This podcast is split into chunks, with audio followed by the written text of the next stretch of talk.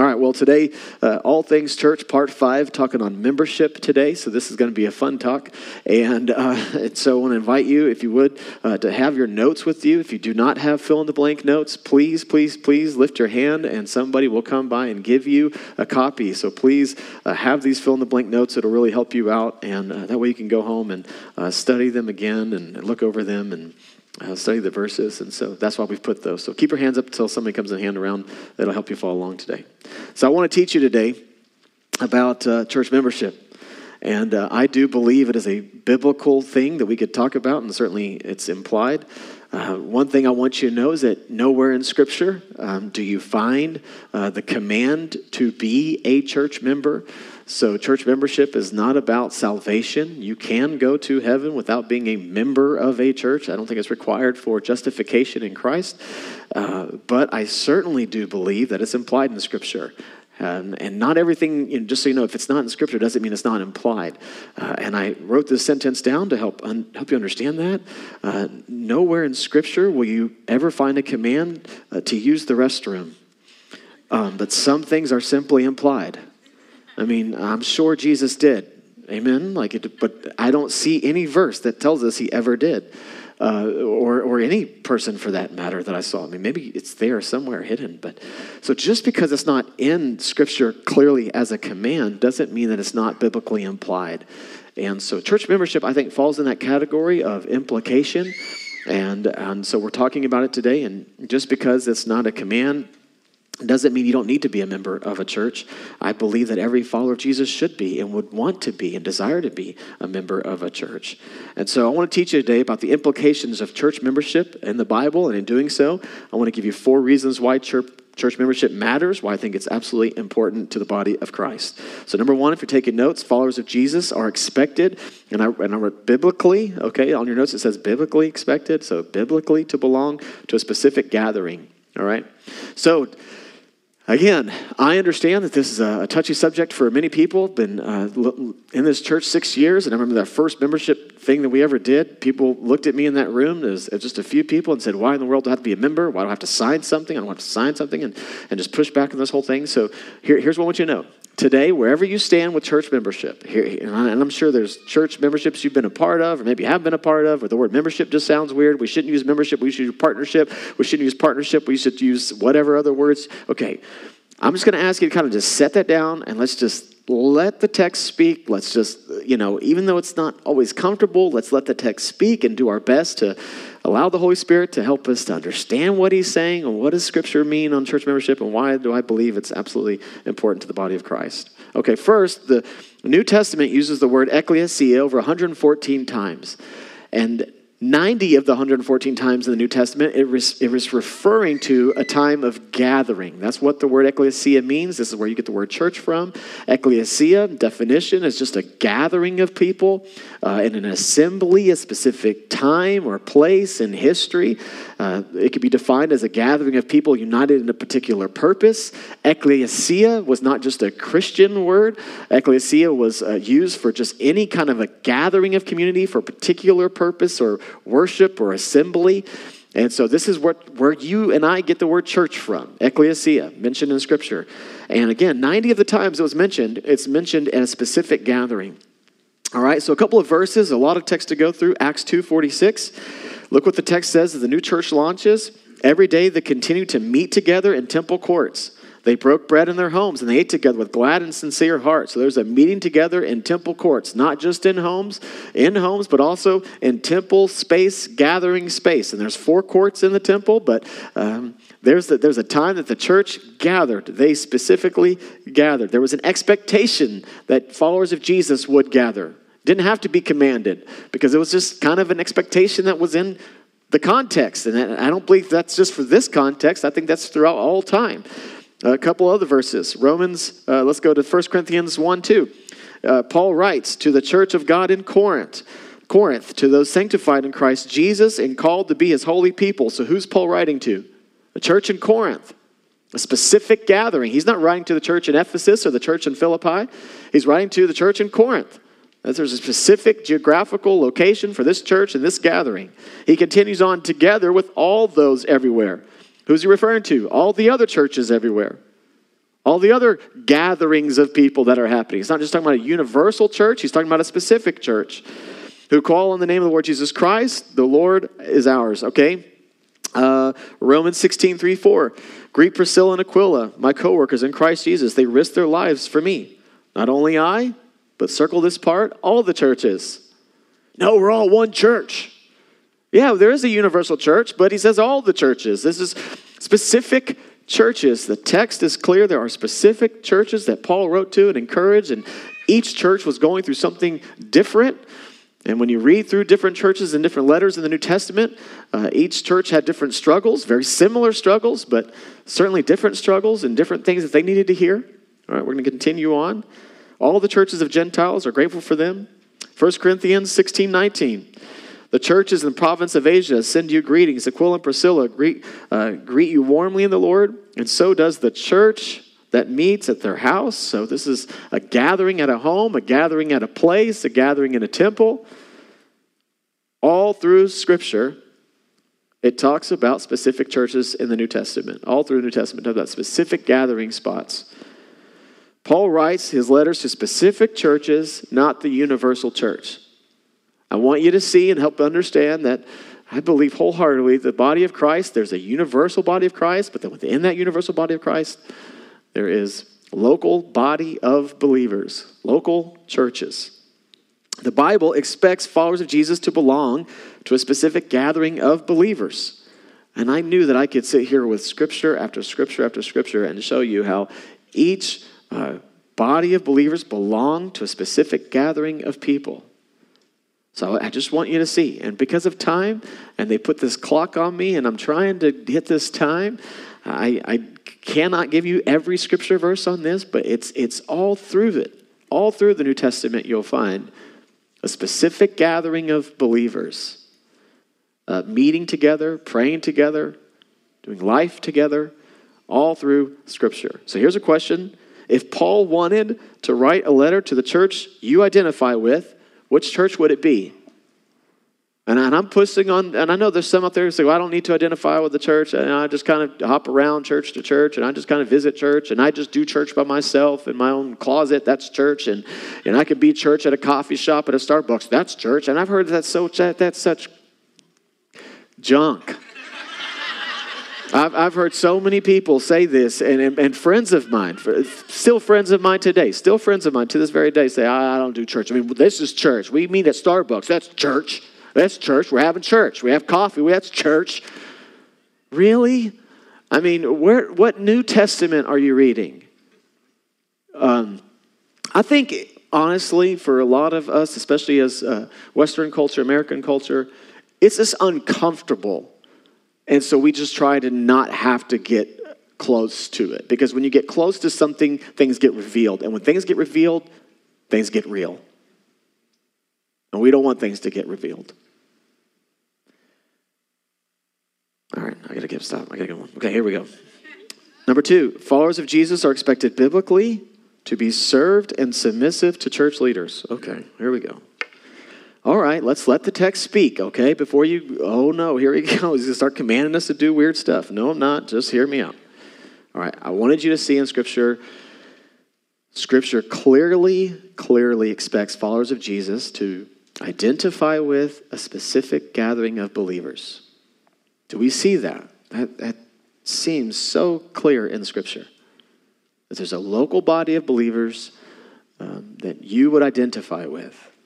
That you would say, This is the family in which, or the community in which I belong to or identify with. Again, if Paul were writing you a letter, which, which church would you tell him to write to? I would just write to the church of Florida.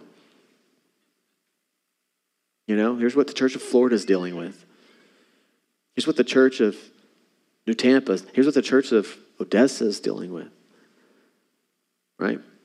You would say, what, what church is that? If you don't have an answer to that, I encourage you to consider belonging to a specific gathering. All right, so number two, served and submissive to church leaders. Okay, here we go. Hebrews 13, 17. One of the most scariest verses I've ever read in my life. When I read it the other day on my couch again, I shouted out loud. I think I told you that last week. I went, ah! That was about the sound that I made when I read this. You'll know why in a second. Verse 17. obey your spiritual leaders and do what they say. I know what you're thinking. You're thinking, that can't be right. Right? Like that's the tension. You read that, I read that, and we're like, well, yeah, but what does the Greek say? You know? And what is the commentary? Yeah, but what did Spurgeon say? Or what did this guy say? Or what did this like? It just feels like that can't be right. I want to show you I believe wholeheartedly there's not a misinterpretation in the English language when this writing comes from the writer of Hebrews, likely to be maybe Paul, some don't know, but obey your spiritual leaders and do what they say. But I want you to hear the next line because the next sentence is so important in why the first sentence absolutely stands true. Here's what it says Their work, whose work? The spiritual leader's work, that's what we're talking about, is to watch over your souls. Now, this is where it gets real for me, not so much for you in this case. And they are accountable to God. Give them reason to do this with joy and not with sorrow. They would certainly not be for your benefit. Can I just let you know something, church? I am accountable to God in how I spiritually lead you and teach you. I'm accountable to and for you. Anyone want to get up here instead of me? I will be glad to switch with you. Okay, I didn't think you need to no takers. Okay, all right, amen. Okay, so let's unpack this. There's an accountability on teachers and leaders in the church responsibility, and I will be held accountable for the universal church. No. For who then? Those I lead. Right? Acts 20 28. Keep watch over yourselves and all the flock, which the Holy Spirit has made you an overseer. Overseer is leader or elder. Is that the universal church in Acts 20, 28? Nope. It's talking about a specific body that God has entrusted to your care. Be shepherds of the church of God, which he bought with his own blood. So, who am I to keep watch over? Let me ask you a better question. When I read this, the question I ask myself is this Who exactly, Lord, am I to give an account for? Since launching this church six years ago, that's been a struggle in my heart. Who is it, Lord? Am I accountable for every person to just in and who, who am I responsible for? Whose souls am I supposed to watch over? And then I say, well, what does it mean to watch over? So then I looked up in the Greek, just in case you're wondering if I already went there, okay? Watch over means to keep watch. It actually means for like a time period, like, like stay awake is one interpretation of it, to stay awake, to not sleep. Keep watch, like a watchman in a watchtower. So, what does that mean?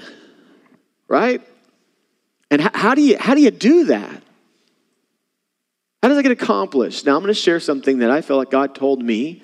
When I say something that I think God told me, I'm not equating his words to, to, to scripture, just so you know.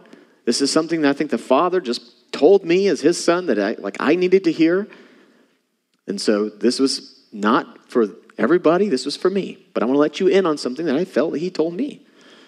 He said, Ricky, how foolish it would be for a man to desire a large flock of sheep. Don't you know it's much harder to spot one that's diseased? In that moment, I thought, yeah, just shrink us down to about two, because I think that's about all I could handle. How, think about it. We want large church. We want to see people come and large churches and all this. But can you imagine trying to lead a flock of 10,000 sheep and you got to determine who's diseased and who's not? We're going to get to a sentence in just a minute that I believe why so many times it's tempting. It's so tempting. And I'll get there in a minute. Actually, I'm just going to tell you now because it's like it just makes sense to come now, but I'll write it later.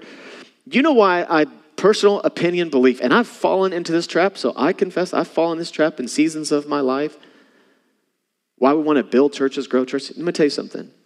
In church ministry, it is much easier to win souls than it is to watch over them.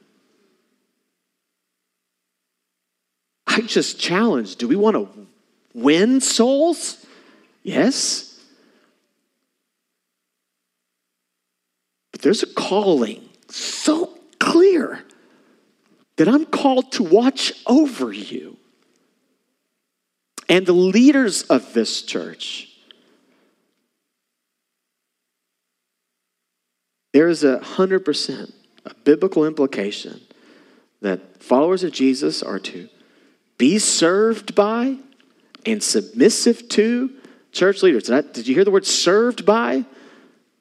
This is what I do every single week and throughout my life. I try to serve you.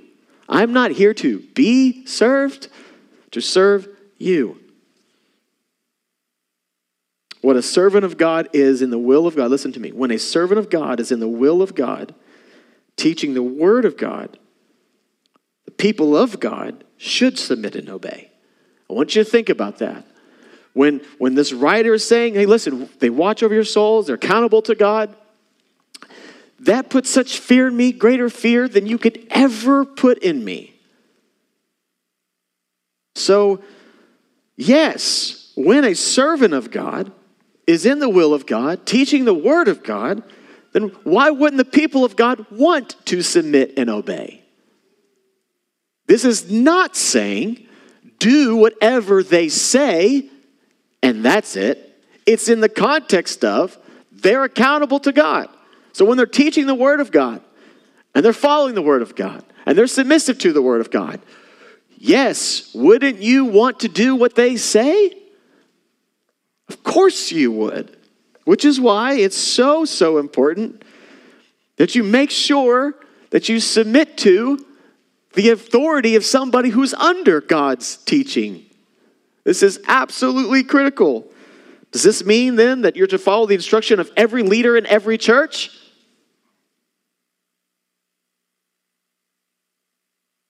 Please, no. Like, I don't, my silence scares me, by the way. And maybe I know you're thinking about it, but should you follow the leader of every, is this what he's saying? Hey, if you're part of the body of Christ, you need to follow what every church leader says. If they say they're a church leader, do what they say. No. No. Not even close. Evidently, what the expectation is, is there's a follower who's submitting to the leader. So then who do you submit to? Look what it says in Romans 16, 17. And now I make one more appeal, my brothers and sisters. Watch out for people who cause division and upset people's faith. They destroy people's faith. How? by teaching things contrary to what you've been taught. In other words, Paul's saying, I've, I've wrote you truth, and they're teaching contrary to God's word. And when they do that, they destroy faith. Such people are not serving Christ, our Lord, they're serving their own personal interests. How do they do that? By smooth talk and glowing words. They deceive innocent people. Can I just tell you, there's going to be a lot of really good preachers who are false teachers. Right? Isn't that what the text just said? I mean, their words are going to be so sweet. Oh, amen. I love to hear that. And there's no truth in it. Can I just tell you, be careful who you choose to teach and lead you? Please. If you sit in this church, reconsider. I'm okay with telling you. I know that I just scared you there, but just it's okay. I would rather you reconsider to make sure that, like, you know, and whoever you, please listen. Do not follow every Bible teacher you watch online. Please, I, I, this is the cry of my heart. Stop watching 19 preachers online. You don't even remember what I say. How in the world do you, you know, and it, it, just just wrap your head around that. I'm not against listening to other people. I'm not, I'm not I'm just saying like Let's not brag about people we watch. I've said this before. Please stop. Don't do this. Every person you listen to, are you are you looking up what they're saying, making sure it's absolutely true, or does it just sound good? I'm so concerned for the local body of Christ that we just retweet and rehashtag and read things that just sound great, but have no depth of truth in them. You should absolutely take the words that I preach and speak and go home and read your Bible and go, yeah, that, that lines up. So if you're going to listen to somebody teach and preach and not be willing to go study for yourself, I think you're making a mistake. That's why I don't try to listen to 20 preachers. That would exhaust me. Do you understand what I'm saying to you? How many people have been misled and mistaught potentially? It's a big deal. And that's what I'm here to teach you today. I knew it would be a lot of applauding, like, this is great teaching. Amen. I just, but this is what God's placed in my heart. A godly teacher will teach you to submit to God, not to himself. I heard a story one time about a pastor who asked people to kiss their hand before they exited, and my first thought was, they did what? Yeah, I, am to call him father, and I kiss his hand before I leave. And I thought, oh, what? Where do you see the command to kiss a father, let alone what? And I thought, people do this? Yeah, people do it. It's like, where do you see that? Well, I guess I have never looked. That's the problem. So I've said before, don't ever call me father. I am not your dad. I have four. You are not one of them. And that's not a diss. I'm just saying. Does that make sense to you? Number three, followers of Jesus are expected biblically to be accountable and encouraging. Oh man, I gotta calm down. Okay, I want you to hear me, church. I'm not saying you should do every single thing a leader tells you, but if that leader is aligned with God's word and teaching God's word, why wouldn't you want to do whatever that leader tells you? Okay, it's really important. Followers of Jesus expected to be accountable and encouraging. All right, 1 Corinthians 5 1 2. It is actually reported that there is sexual immorality among you. Now, Paul is writing to a church in where? Corinth. So it's not church in Ephesus. This is the church in Corinth. And this church in Corinth is dealing with this man who's in sin. Okay. I'm just going to read the scripture and let it just speak and of a kind that even pagans do not tolerate. So this guy's doing some jacked up stuff. What's he doing? A man is sleeping with his father's wife. Whoa, whoa. What? Sometimes I had to read that three times. Like, okay, I'm trying to. Who, who's he sleeping with? A man is sleeping with his father's wife, his mom? Man, is that right? Somebody tell me. Sounds like a father's wife? Who's a father's wife? A mom? Oh my goodness. Maybe, maybe not. Some, yeah, something's got to be wrong there. Yeah. okay, so this is wrong. And then he says, and you are proud. So who's this letter written to? The church.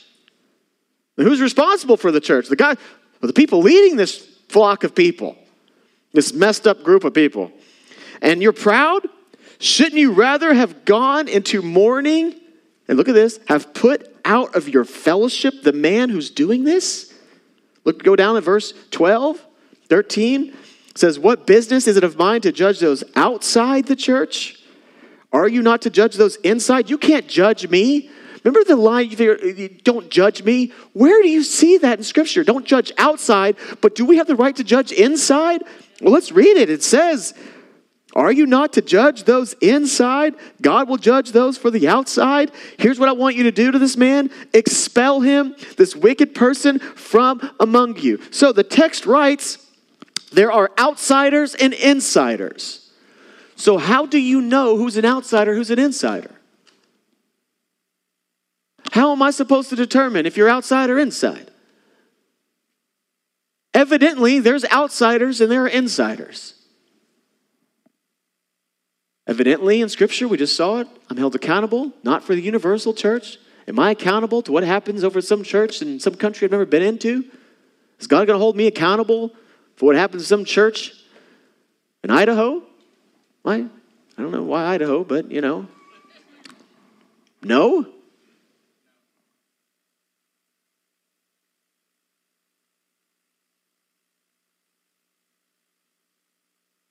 There are outsiders and they're insiders. And it's clear in Scripture. And then the discipline. There's an accountability in church that I think we have lost. I mean, how many of you look for a church to hold you accountable? I have never, I have heard many people come through my life in 15 years of ministry and say, I'm searching for a church. And not one time I'm looking for a church that will just hold me accountable, get me out of this sin. Have you? Have you ever heard? I'm searching for a church will hold me accountable to break this sin. Chances are you have never heard that. You look for churches that will serve you and make you happy. We do. We live in a very consumer driven society. What church will make me laugh? Oh, I love him. He makes me laugh. He's so funny. I've heard the compliment, he's so funny, more than I've heard of he speaks truth. And I'm not talking about just me, I'm talking about just in general. Oh, I love that guy. He's so funny. This is a comedy show? I mean, I love that you get to laugh and have fun, but it's like, can you tell I'm passionate about this? If anything, at least I'm passionate. Just give me credit for that. Okay, thank you. At least I'm passionate. I'm trying to be. Okay. Kick him outside of the church. In case you don't think church discipline matters to Jesus, Jesus actually said it directly from his own words. Here's what Jesus said. If your brother or sister sins against you, this is Matthew 6, eh, Matthew 18. If your brother or sister sins, go and point out their fault. Oh man.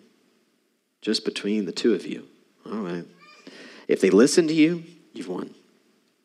But if they don't listen, take one or two others along with you so that the matter may be established by the testimony of two or three witnesses. Now, if they still refuse to listen, this can't be right. Tell it to the church. So I ask myself the question to what church? Jesus? The universal church? Do we just make this thing go viral? Can I just pick on Andrew since he's a staff? I'm joking. You know, Andrew's lied. Everybody send out now, you know. Like, what? I don't know. Is that what we're supposed to do? The universal church? No. This is talking to a specific church, right? That means there's implications of a specific gatherings of bodies of believers and to let that church know now, do I think then that you should, now it gets, now no, I know what you're thinking. Like, whoa, are you just going to start lining us up today? No, you already do that on social media yourselves, okay? All right. Some of you do. You're like, be careful what you put on social media, by the way. You really should think about it twice. Um, gosh. Um,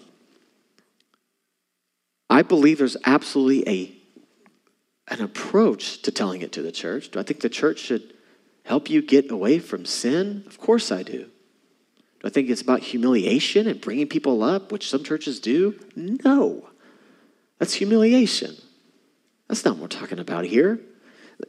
This is so important to understand this. Look at Hebrews 10. The writer of Hebrews writes this in 1024.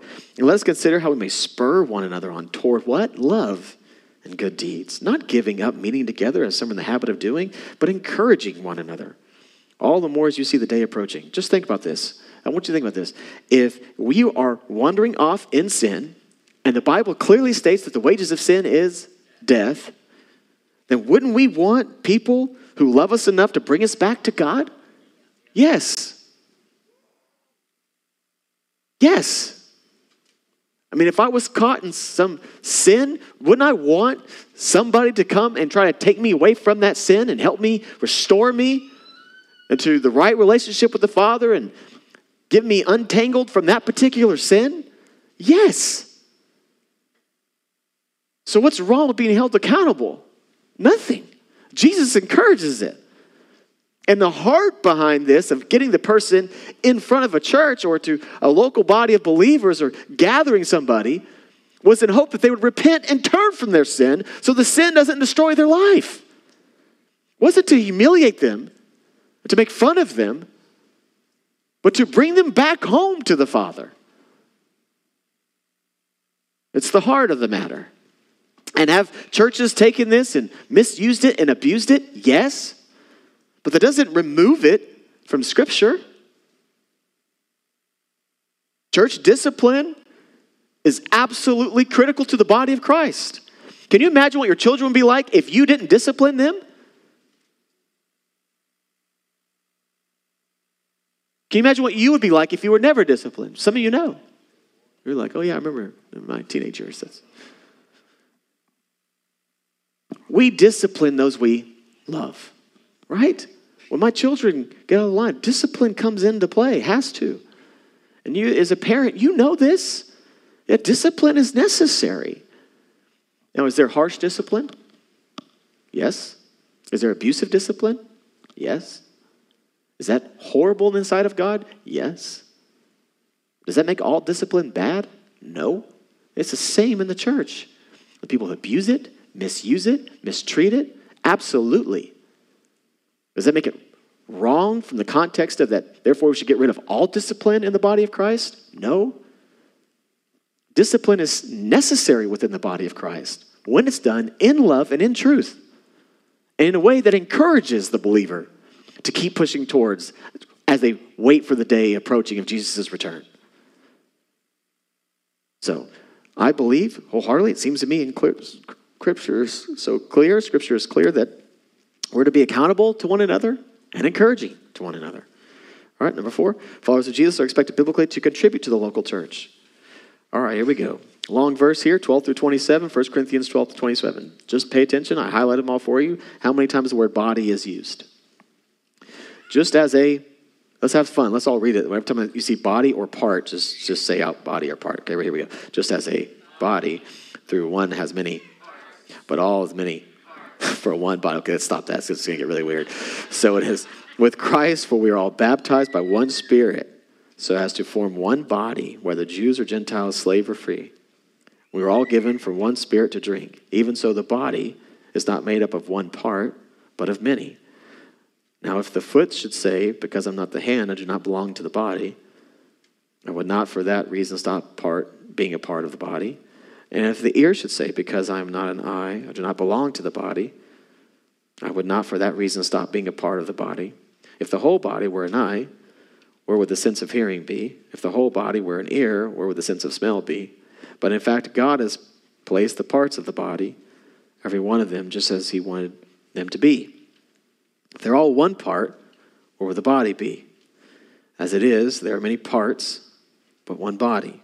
The eye cannot say to the hand, I don't need you. And the head cannot say to the feet, I don't need you. On the contrary, those parts of the body that seem to be weaker are indispensable. And the parts that we think are less honorable, we treat with special honor. And the parts that are unpresentable are treated with special modesty. While our presentable parts needs to, need to no special treatment, but God has put the body together, giving greater honor to the parts that lacked, so that there should be no division in the body but that its parts should have equal concern for each other. Equal concern for each other. If one part suffers, every part suffers with it. If one part is honored, every part rejoices with it. Now you are the body of Christ, and each one of this, is my favorite line, you is a part of it. You, each one of you, is a part of this body. The Bible clearly implies, and there's an expectation to be part of or a quote unquote member of a specific body. Now, are we all the body of Christ universally?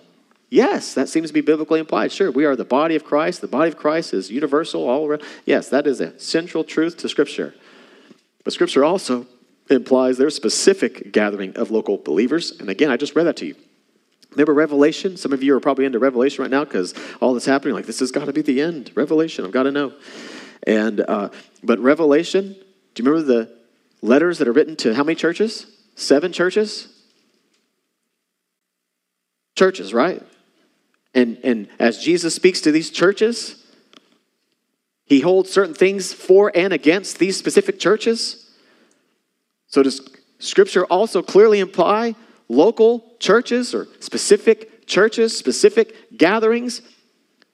All through Scripture, there is universal body and there is local body. And you play a part in the universal body and within the local body. So we can't say, as followers of Jesus, that we just belong to the universal body and that's it. That is to disregard local body. And you cannot support that in Scripture. Truth is, you have to support in Scripture, there is a local body and there is a universal body. We pull all of our resources together here within the local body to share the gospel of Jesus and serve the kingdom of God. Church membership is both biblical and expected and implied in Scripture, but that leaves us with a few questions to answer. Number one, it's a question for me, which I asked earlier Am I here to win souls? Am I here to watch over souls? Or is it both? And I believe it's both. I do know that it's easier to win souls than to watch over. If all I had to do was bring in and say, We saved people, amen, and then never did anything else, I don't see that support in Scripture. We're just here to seek the lost, and that's it. Where do you see that? That is a component, yes, but that is not the full thing. The full thing, as we saw earlier in this series, is to make disciples of all the nations, baptizing them in the Father, the Son, and the Holy Spirit, and to equip and to train people for the work of the ministry. Yes? So it is not just to win souls. So we are not here in this church just to win people to Christ. And then people will say to me oftentimes, well, if you focus too much on discipleship, you won't have evangelism. Well, how can I have proper evangelism without discipleship? Did you hear me or am I losing you? In other words, uh, there's a tension in churches today. Are they going to be more evangelistic, right? Seeker friendly? You've heard that before? Or are they going to be more uh, uh, discipleship oriented? I don't see or anywhere in that context of Scripture. I see both.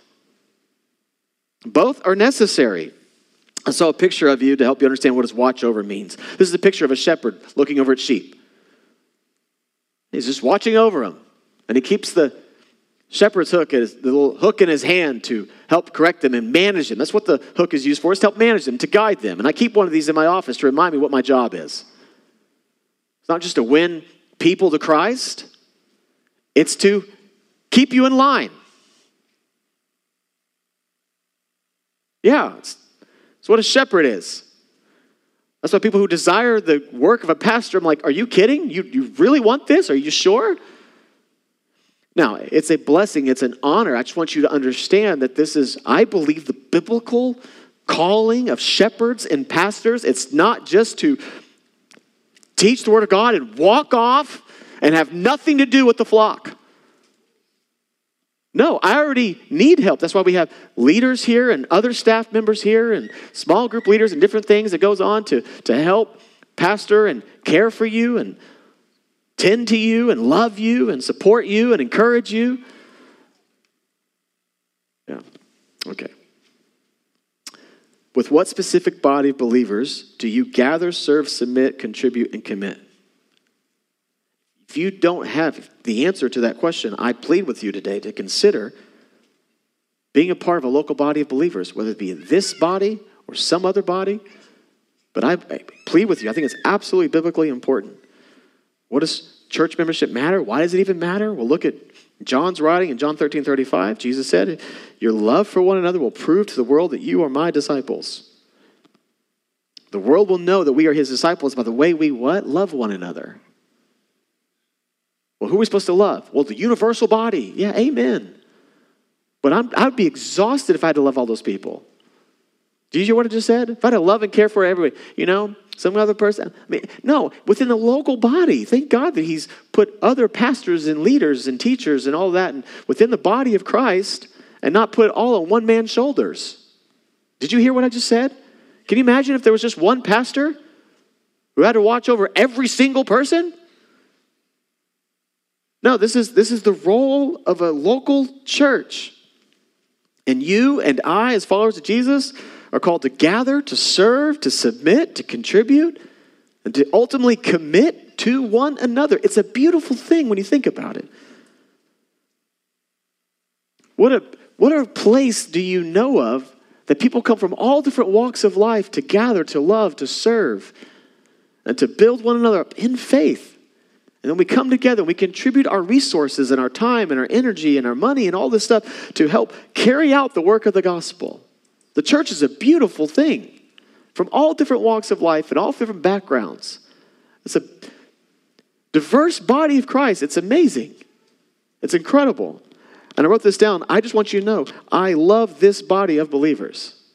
And as I heard the team sing today and, and just hearing you sing and engage, and I see you serve and love one another, I honestly, I'm humbled every time I consider the fact that I get to lead this body. I love this body. I really do.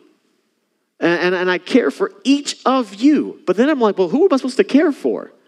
And that's why I believe wholeheartedly there has to be some clear identification of who's inside, who's outside. Who wants under the care of this church covering and who does not want under the care? And by the way, if you don't want under the care, you don't have to be under the care. I'm just so glad I don't I know at least I don't have to care about you. So just just free me of that today. That's what the text said. Like, don't be a burden to him. Just free me of it. And, and, don't become a member. And then don't get mad when I'm like, I'm not calling you and hanging out with you and, and trying to care on you because you're not my flock. Like, go. Does that make sense? You can come. Does that make sense? Yes. You can come and attend if you're not a member of this church, 100%. You are welcome here.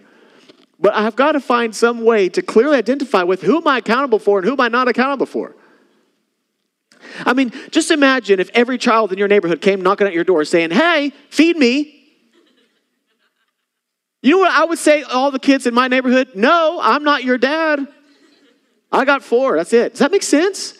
I need to know who are my children, who are not my children. Does that make sense? Who's a, who's a part of the flock, who's not? And I think every single one of you should be a member of a local body that you serve with, that you submit to, you contribute to, commit to. And I know this pushes on everything against American culture, American society, because we praise self dependency. In fact, we teach our children, for the, come on, you can do it. You can do it. It's you, you, you, you, you, you, you. You don't need anybody else. You don't need anybody else. That's such junk. you don't need anybody else. How many of you in your life, in your life, have ever felt alone? Raise your hand high. You felt alone. Every one of you. How many are like, I felt alone, I just decided to stay there. I just thought I don't need anybody. Or reason you felt alone because something that you need was absent. Community and people. So please, church, I'm pleading with all those watching online today. Please, if you're looking for churches and church hopping around, I understand you're trying to find where God wants you. I, I get that. But please, let's stop dating churches. Let's commit to be the church that God designed us to be. Let's be accountable. Let's be loving. Let's be serving. Let's take God on what He wrote and do what He says, and then watch what happens in our individual lives. Right? Let's join in arms with one another. And in conclusion, church membership is a way of identifying with a specific gathering of believers and making oneself accountable to proper spiritual leadership. So, how do we do that here? Well, it's what we call Brave Track. It might be reworded at some point, Brave Membership or Brave Track, but it's, it's membership.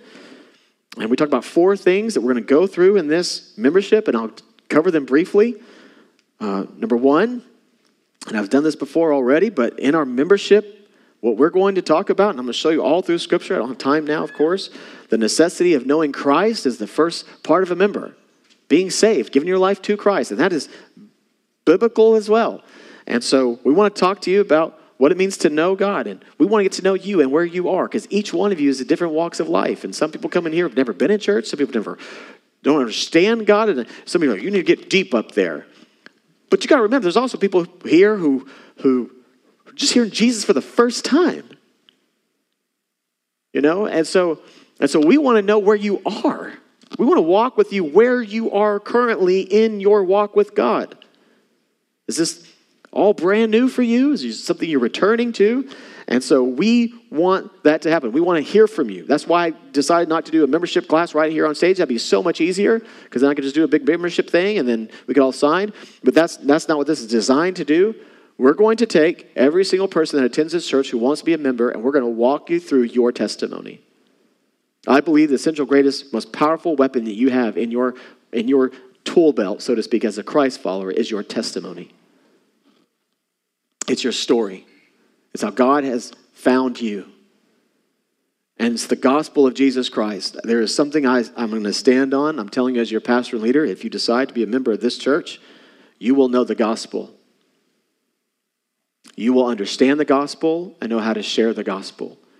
There's nothing more important in our world today than the gospel. Let me tell you what's not as important knowing when Jesus is coming back.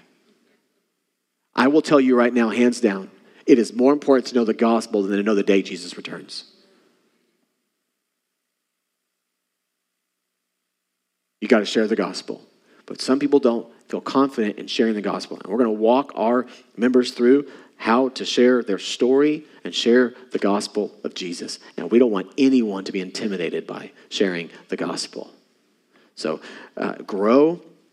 We're going to talk with you about how we can equip you, obviously within the gospel, and to grow in your knowledge of God. It breaks my heart to know that we could have members of this church or people of this church who don't know how to read their Bible, don't know what Bible to read, don't know what translations are, don't know how to look up certain verses. Uh, that's something that we've got to make sure that you know how to do. We want to help equip you to do that so that you feel encouraged in that way. Discover the role in your church.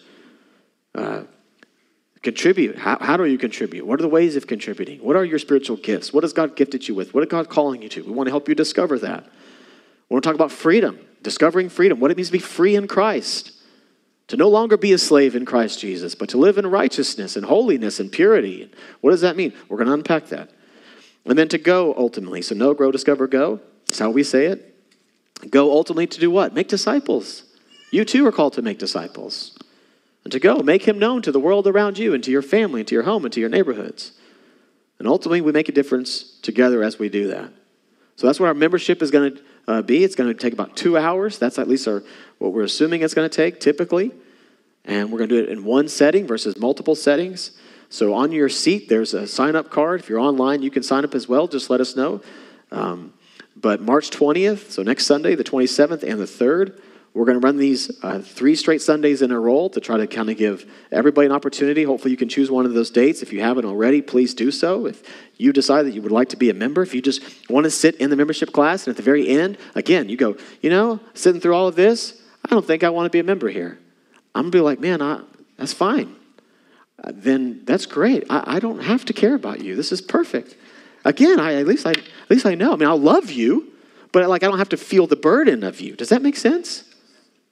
Does that make sense? I mean, again, if the calling is clear, I'm accountable to God for the local church. Who am I going to be accountable for? If anything, it just helps helps us and our elders and our staff know who we're accountable to God for. Does that make sense? Yeah. Clear in Scripture to me. Okay, it seems so clear. So sign up for one of those days. Let us know that you're coming. On March 20th, 27th, and 3rd, it's going to happen after service, 12:30 to 2:30. We'll have childcare provided and food.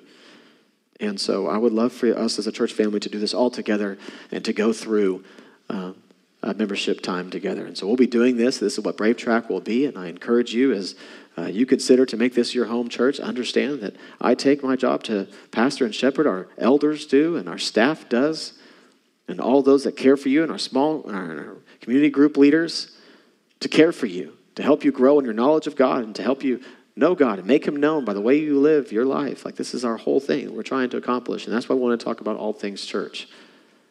And church membership, I believe, is something that has to be uh, ramped up in our world today and within the body of Christ to make it healthy and whole. And so um, that's what we're going to be moving towards. Now, today, I'll wrap up by saying this. I know for some of you watching or here, um, you might say, Gosh, I don't know about church membership. I'm just trying to figure out Jesus. Well, let me just share with you what is heavy on our hearts. I want you to know that whether it's church membership or not, I want you to understand that Jesus Christ loves you. And maybe today it's not just a decision about church membership for you, but it's just a day about giving your life to Jesus. Well, please let me share with you what we call the gospel or this good news of Jesus. And I want you to know that there's nobody in your life who loves you more than Jesus Christ. And scripture is clear that God loves you, regardless of what you think about him. He loves you. And he loves you so much that he sent his own son to die for your sins. Why? So you could be deemed the righteousness of God. So he would take away every sin in your life. And that you would be deemed holy and pure so that you could have eternal life in him and through him and to live as you were once uh, from the very beginning intended to be good and pure and righteous and holy without sin. And make no mistake about it, Jesus Christ, the only one true God, He is the way, the truth, and the life. Jesus will return. And scripture is clear that every knee will bow and every tongue will confess that Jesus Christ is Lord. And as it was stated earlier today, don't wait until that day to say Jesus and call on his name. I urge you, I plead with you now to consider giving your life to Jesus. And I know, I know, I sat there once too and thought, but I don't understand everything. But you don't have to understand everything about God to fully obey Him. Truth is, you'll never understand everything about God. It'll just be a constant life long journey to discover more and more about Him. And I plead with you to make the decision to follow Him today. If it's a recommitment, if it's a new decision, Maybe you served the Lord for 10 years and you're like, I just need to recommit to Him today. In your own heart, would you pray this with me? Just, just call on His name and say, Jesus, you know, just talk with Him. Jesus, give my life today. Father, be my Lord. Take you as my Savior. I mean, that simple prayer can just ignite and start a relationship between you and God the Father.